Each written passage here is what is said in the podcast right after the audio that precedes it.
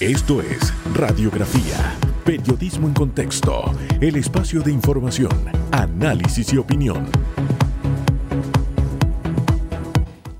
¿Qué tal? ¿Qué tal? Muy, pero muy buen día. Bienvenido, bienvenida. Hoy es lunes 24 de agosto y estamos como la primera vez. Qué bueno, ¿ah? Susan Elizabeth Castillo, buen día, bienvenida. ¿Cómo está, doctor Famanía? Bienvenido a estar con la grata compañía mía. Es eh, eh, bienvenida. Y bienvenido también usted que nos ve y nos escucha, para que se dé cuenta que poco a poco todo va agarrando su, su, puestecito, su ubicación, las cosas se van ahí alineando y, y hoy arranca la semana con muchas responsabilidades, Hugo, para todos. Así que parte de esta responsabilidad es que estamos a distancia, él está por allá, yo estoy por acá, eh, con todos los cuidados a nivel del tema de producción, es parte de eso que tenemos que asumir Oiga, como seres humanos. Me tiré el brazo de nuevo. De la toma abierta, ¿eh? Mire, no me puede pegar. Eso es lo bueno de esta nueva oportunidad. Estamos lejos, qué bien.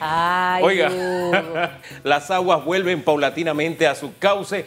Que no se desborden las aguas depende en gran medida, como le decía Susan, de su responsabilidad, de la mía, de lo que hagamos o dejemos de hacer. Siempre hago énfasis, Susan, de que eh, los diferentes espacios informativos aquí en Telemetro, en EcoTV, en RPC Radio se han mantenido andando bajo nuevos parámetros, pero al final no hemos parado y la mejor muestra de que no se puede parar es que ahora estamos juntos y vamos a seguir adelante. Vamos a esforzarnos de verdad en la dirección correcta. Usted quédese conectado aquí con Eco Canal 28 exclusivo de Cable Onda a los que nos escuchan desde muy temprano en RPC Radio a través de los 90.9, 106.3, los que están en Metcon Go, Cable Onda Go, en streaming de video y por supuesto los que están conectados en mi Facebook e Instagram con el mejor programa de las mañanas. Así que buenos días Panamá.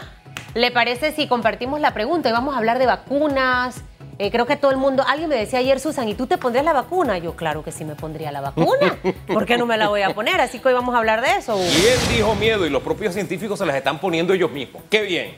Valientes. La pregunta, a cinco meses de haber llegado el COVID-19 a Panamá, el porcentaje de números positivos indica que la curva de contagios estaría disminuyendo. ¿Cree que el gobierno mejoró las estrategias para contener el virus o que los ciudadanos se cuidan más? ¿A qué se deben estas últimas cifras desde su punto de vista? Ya lo sabe. Use como cada mañana el hashtag radiografía. Mientras comienzan a participar, damos un vistazo a las informaciones, ¿le parece, mi queridísima? Claro que sí. Dice Fabio Reyes que cinco meses y cuatro días que no estamos juntos. Contadito. Oh, ese hombre es una enciclopedia, una calculadora. Vamos. Los titulares. Así titulan los diarios de la localidad este lunes. A las 7.34, Cámara de Comercio insiste en balance entre medidas sanitarias y políticas de apertura económica. A juicio del gremio empresarial, la crisis ha llevado a la ciudadanía a dedicarse a actividades informales, lo que hace difícil el cumplimiento de medidas sanitarias. Opinan que la recuperación de las medidas formales permitirá mayor control. Reitero que la apertura tiene que ser alejada de la maraña burocrática. 7.34 minutos, unos 700 negocios reiniciaron actividades bajo nueva modalidad. Omar Montilla rechaza.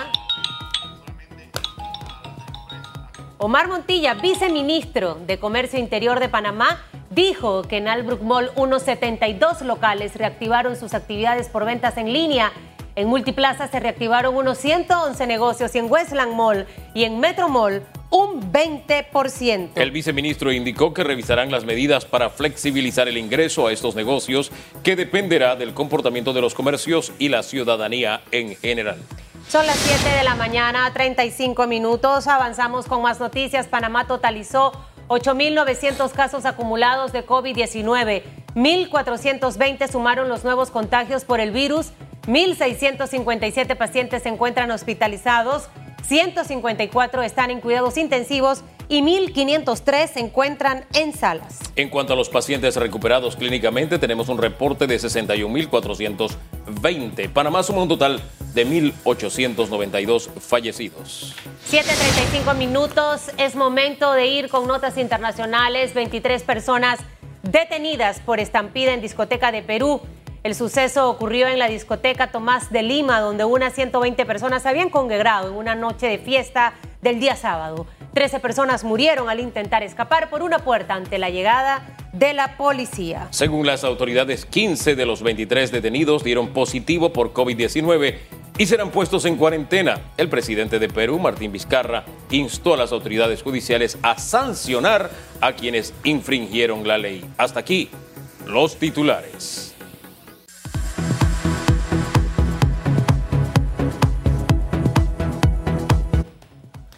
Vamos eh, de inmediato con nuestro primer invitado esta mañana. Se trata del doctor Eduardo Ortega Barría. Él es miembro del Consorcio de Investigación de Vacunas COVID-19 en Panamá.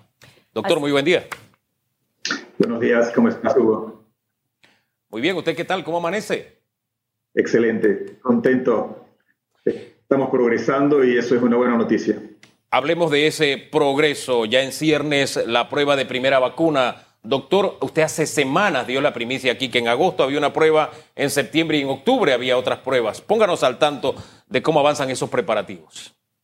Bueno, Hugo, el primer estudio fue aprobado por el Comité Nacional de Bioética, también pasó por la evaluación de la Dirección General de Salud y de Farmacias y Drogas, así que el estudio está aprobado. Estamos esperando que llegue todo lo necesario para iniciar el estudio y si las cosas salen bien, para fines de esta semana o principios de la próxima estaremos iniciando el estudio. Así que creo que son excelentes noticias poder probar eh, esa vacuna en particular en nuestra población y saber si la vacuna es segura y si nuestros ciudadanos producen anticuerpos en contra de, de este antígeno en particular. Doctor, buenos días. Le saluda Susana Elizabeth Castillo. Mucha gente está con la expectativa de que si me pongo o no me pongo la vacuna, ¿qué vacuna será la que utilizará eh, al inicio Panamá como parte de esas pruebas, porque obviamente la información que manejamos hasta ahora es que está la vacuna que ha sido trabajada en la Universidad de Oxford, está también la vacuna de Pfizer, que es la que en teoría ha comprado el gobierno de los Estados Unidos, también se habla de otras vacunas chinas, creo que dos que también están en esa fase 3, para que nos pueda responder esas dos preguntas. ¿Cuál sería eh, la vacuna que eh, estaríamos utilizando en Panamá. Y lo segundo, eh, ¿cuán arriesgado es esto? Que la gente dice, yo no me la voy a poner. Buena pregunta, Susan. creo que tenemos ya información de cuatro plataformas tecnológicas. Tenemos datos de vacunas inactivadas, tenemos datos de vacunas con vectores, también se han utilizado vacunas de proteínas eh, y eh, los datos publicados de 10 artículos de investigación indican que los efectos que se han observado es lo que comúnmente se observa en estos estudios de investigación. Algo de dolor en el lugar de la inyección, inflamación, algunos individuos pueden tener escalofríos, eh, síntomas de cansancio, algo de fiebre, es lo usual. Estamos, recordemos que estamos en la fase inicial de investigación todavía en seres humanos, eso se conoce como fase 1 o fase 2 de investigación Ahí se evalúa eh, la dosis que uno eh, va a analizar, se evalúa el número, eh, la concentración del antígeno que uno va a utilizar. Pero hoy tenemos publicados datos de más de 10 estudios de investigación, así que tenemos información bastante sólida de que lo que se ha observado no se sale del patrón de lo que normalmente uno encuentra en este tipo de estudios.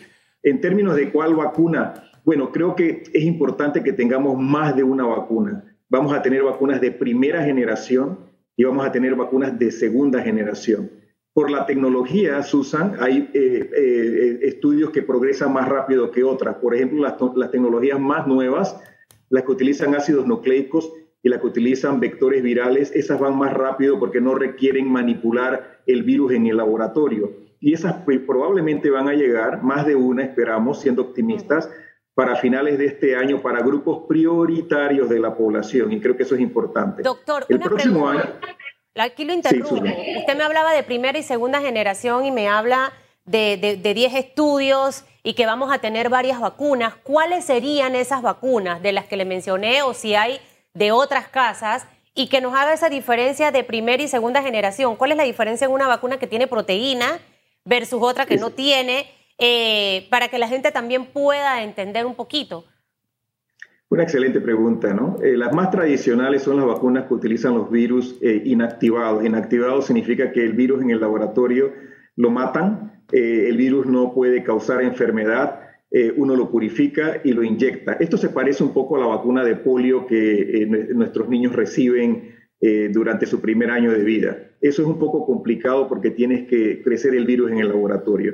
Hay tecnologías que usan, como yo mencioné, el ácido nucleico eh, del virus. En este caso, eh, se diseña eh, utilizando tecnologías de ingeniería genética el gen que tú necesitas o quieres producir, ese gen se inyecta. Importante, este material no se introduce en el material genético de las personas, entra a lo que se llama el citoplasma de la célula y en ese lugar, en el citoplasma de la célula, se produce la proteína dentro de la célula. Y hay otras que utilizan lo que se llama vectores virales, estos son pequeños caballos de Troya, son pequeños virus que han sido modificados para no causar enfermedad. Dentro tienen la vacuna de interés. Cuando uno las inyectan, ellos entran a la célula y producen la vacuna dentro de la célula. Y las más utilizadas hoy en día son las vacunas que utilizan proteínas.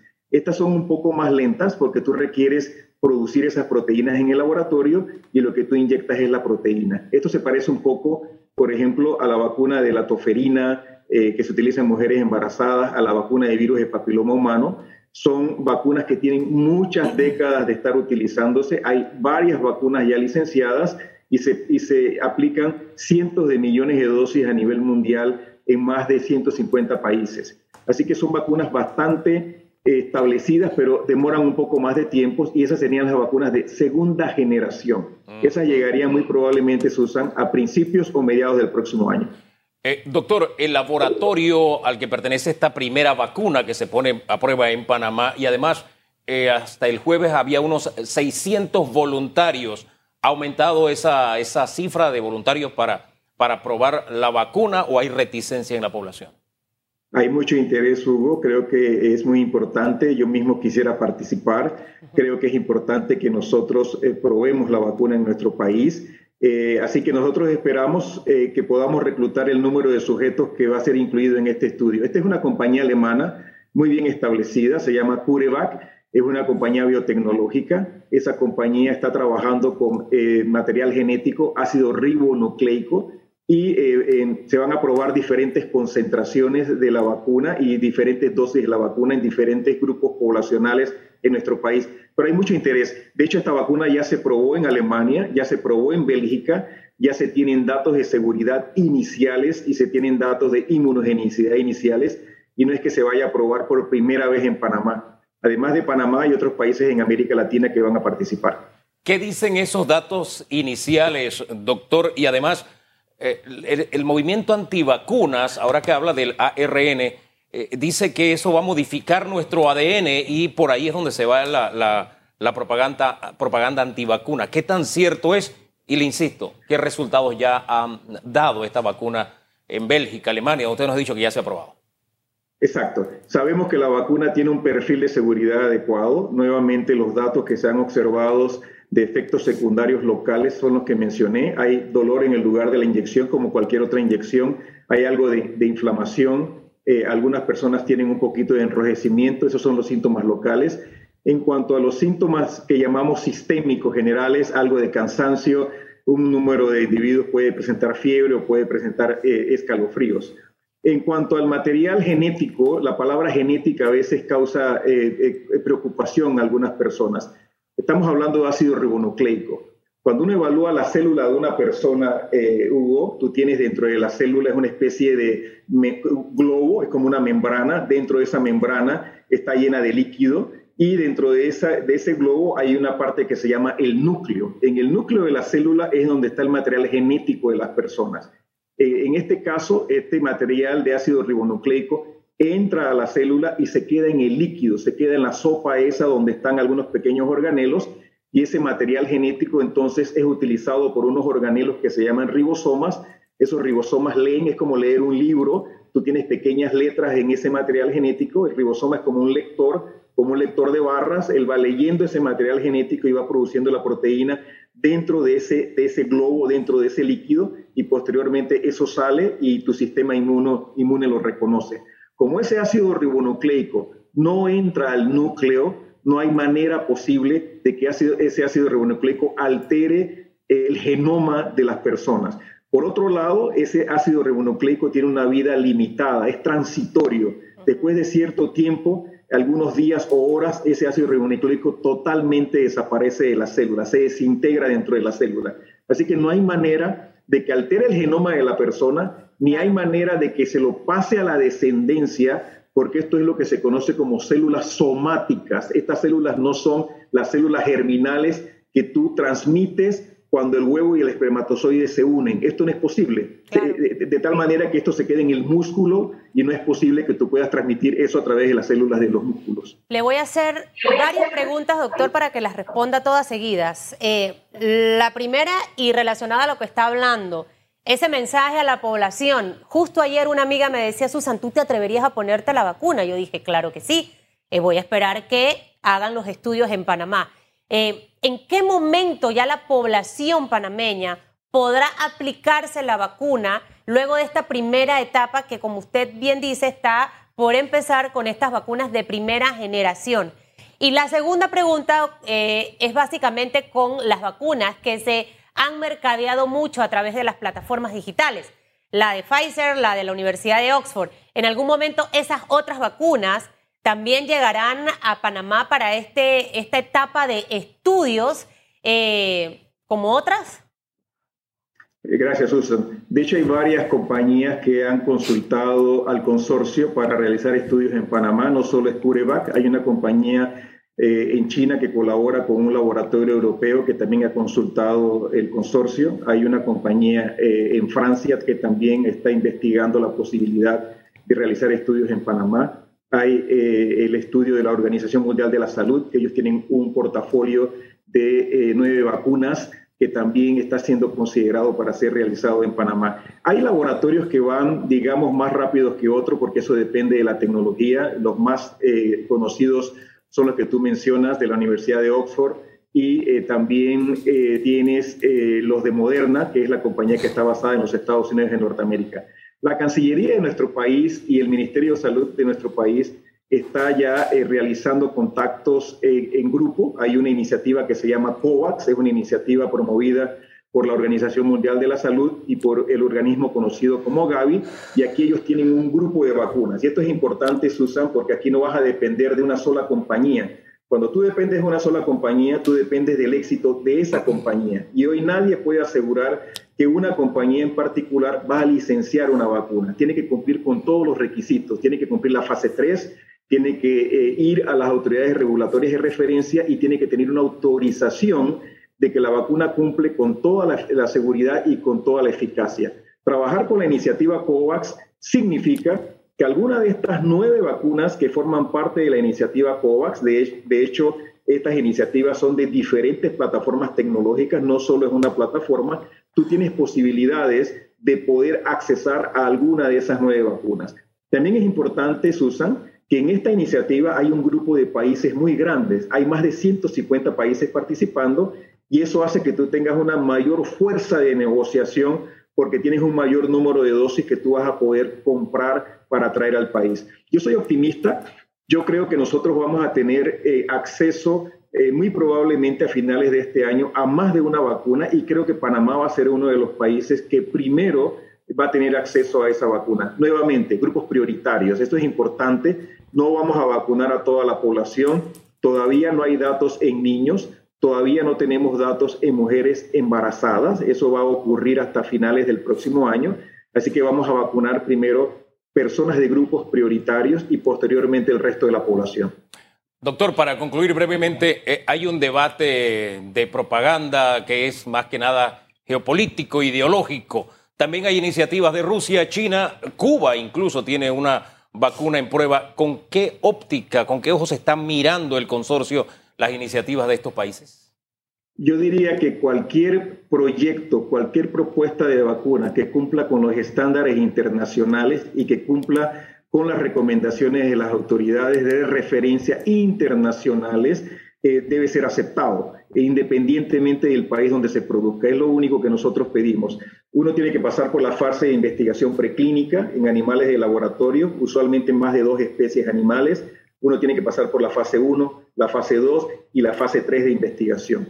Si la vacuna cumple con esos requisitos, si sabemos que la vacuna es segura, si se reclutaron el número de sujetos adecuados y hoy en día, Hugo, para cada uno de estos estudios se está proponiendo 30 mil sujetos. Hay estudios que tienen 40 mil sujetos en fase 3. Si se cumple con el número de sujetos reclutados, si la evidencia científica demuestra que la vacuna es segura, si las autoridades regulatorias, después de evaluar toda la información, aprueban que la vacuna puede ser utilizada en diferentes grupos de población, no importa de dónde la vacuna venga pero tiene que ser sometida a la evaluación de las autoridades regulatorias de los organismos supranacionales como la Organización Mundial de la Salud y de esa manera eh, puede ser utilizada en nuestra población. Doctor, muchísimas gracias eh, por sus aportes. Cerramos con el tema optimismo. Usted se muestra optimista. Nosotros queremos sumarnos a ese optimismo, optimismo también. Que tenga muy buen día, doctor. Gracias. Muchas gracias. Bueno, es momento, Hugo, de algo que ahora va a ir un poquito antes. Un poquito antes. Ya regresamos.